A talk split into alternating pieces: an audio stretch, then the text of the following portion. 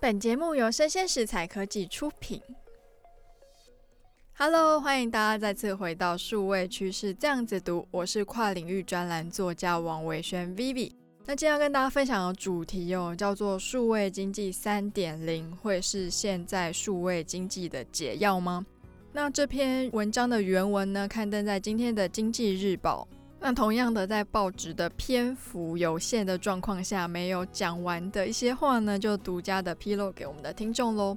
首先呢，数位经济一点零，它指的是硬体，举凡像是智慧型手机啊、平板、智慧电视机或是笔电，它都算是一点零的范畴。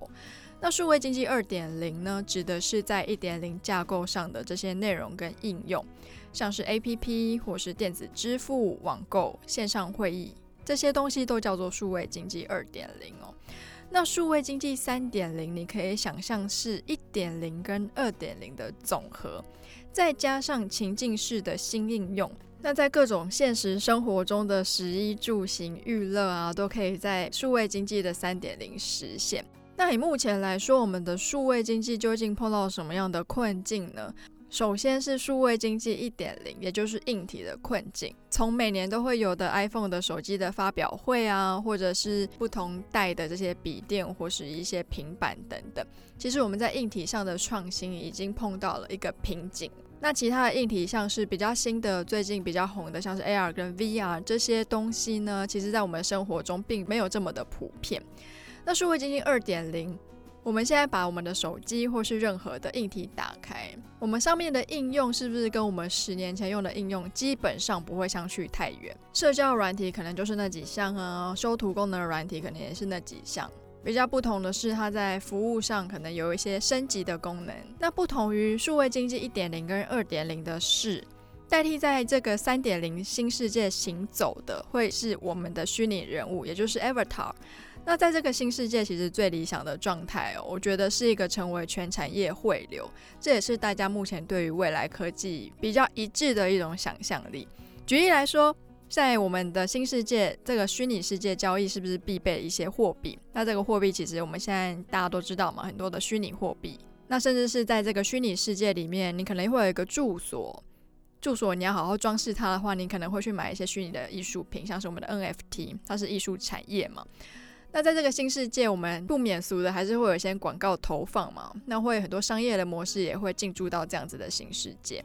那再来就是你在这个虚拟世界，你可能也是要聘雇一些人来维持它的治安。那是不是就也提供了一些工作的岗位？其实 Metaverse 元宇宙的概念，我认为是目前比较贴合数位经济三点零的这种想象。那为了因应潮流，其实国内外每天都可以看到非常多跟元宇宙相关的报道。但我也因此发现有蛮多的原文在被多次翻译转载，还有标题杀人之后，它里面的意义被扭曲。为此，我也在这边跟大家做一个说明哦。那其实最常听到的错误就是误把合作对象说成竞争对手。像我还印象蛮深刻的某一篇新闻报道，他就说，这边是 quote：Facebook 是高调投入虚拟世界开发的财团之一。其他竞争对手还有微软、Microsoft，还有辉达，也就是我们的 NVIDIA。那其实架构元宇宙的硬体有三个要素啦，就是有执行元宇宙的终端系统、传输讯号端和远端的云端系统。所以说呢，Facebook 旗下的 Oculus 现在已经改名叫 Meta 的 VR 头盔，就是执行我们元宇宙的终端嘛。执行终端运算时就需要一些晶片嘛，那 NVIDIA 提供的就是晶片。那微软它提供的是云服务，那就是我们说的远端计算端。所以其实这三间公司，他们并不是竞争对手，他们都是构成元宇宙的一个很重要的要素之一。对于元宇宙的发展，我再次重申，我是非常乐见其成的。毕竟近年来数位创新真的是乏善可陈。如果佐克伯可以创造出一个次世代网络，我们的数位体验能够有截然不同的层次，科技里更可以增添一些人文的元素跟乐趣，让数位经济发展有以为继。我觉得这是非常有意义的一件事。那台湾的产业在元宇宙可以扮演什么角色呢？究竟还有什么样的空缺我们可以去填补？那我认为啊，无论是哪种层次的创新，都逃离不了生态系。简单来说，就是硬体加软体加内容应用。那硬体端的话呢，我们从 NVIDIA 的市值超过台积电，还有开发 VR 的 HTC 连续涨停板好几天，还有非常多元宇宙相关的开发股的涨幅哦，其实就可以知道台湾在硬体端产业超前部署的程度真的是还不错。那同时呢，深耕在云端的广达、NVIDIA 跟纬创也在这段期间交出蛮漂亮的成绩单。所以说，目前构筑元宇宙的内容空缺是比较大的。佐科普他想要创造的次世代虚拟世界，软体跟硬体固然很重要，但最核心的还是数位内容。毕竟，一个全新的元宇宙，如果没有引力让果实落下，也是枉然。所以，当世界各国都积极参与这场数位经济三点零的盛宴。台湾的产业论实力跟创意，我觉得都是不容小觑的。但是呢，还是要提醒一下相关的企业跟拔刀相助的政府单位哦。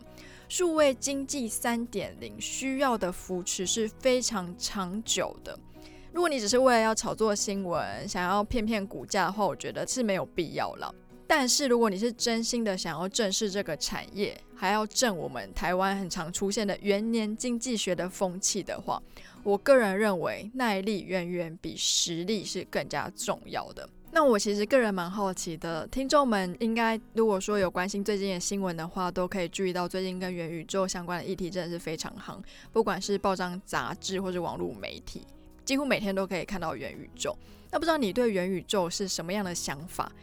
元宇宙具备有什么样的条件的时候，你更愿意去使用它呢？在这集的单集简介下有一个简单的问卷连接，那如果你愿意的话呢，欢迎你动动你的手指，花三十秒的时间帮我填写问卷。那问卷的内容的结果呢，也会在后续的单集做释出。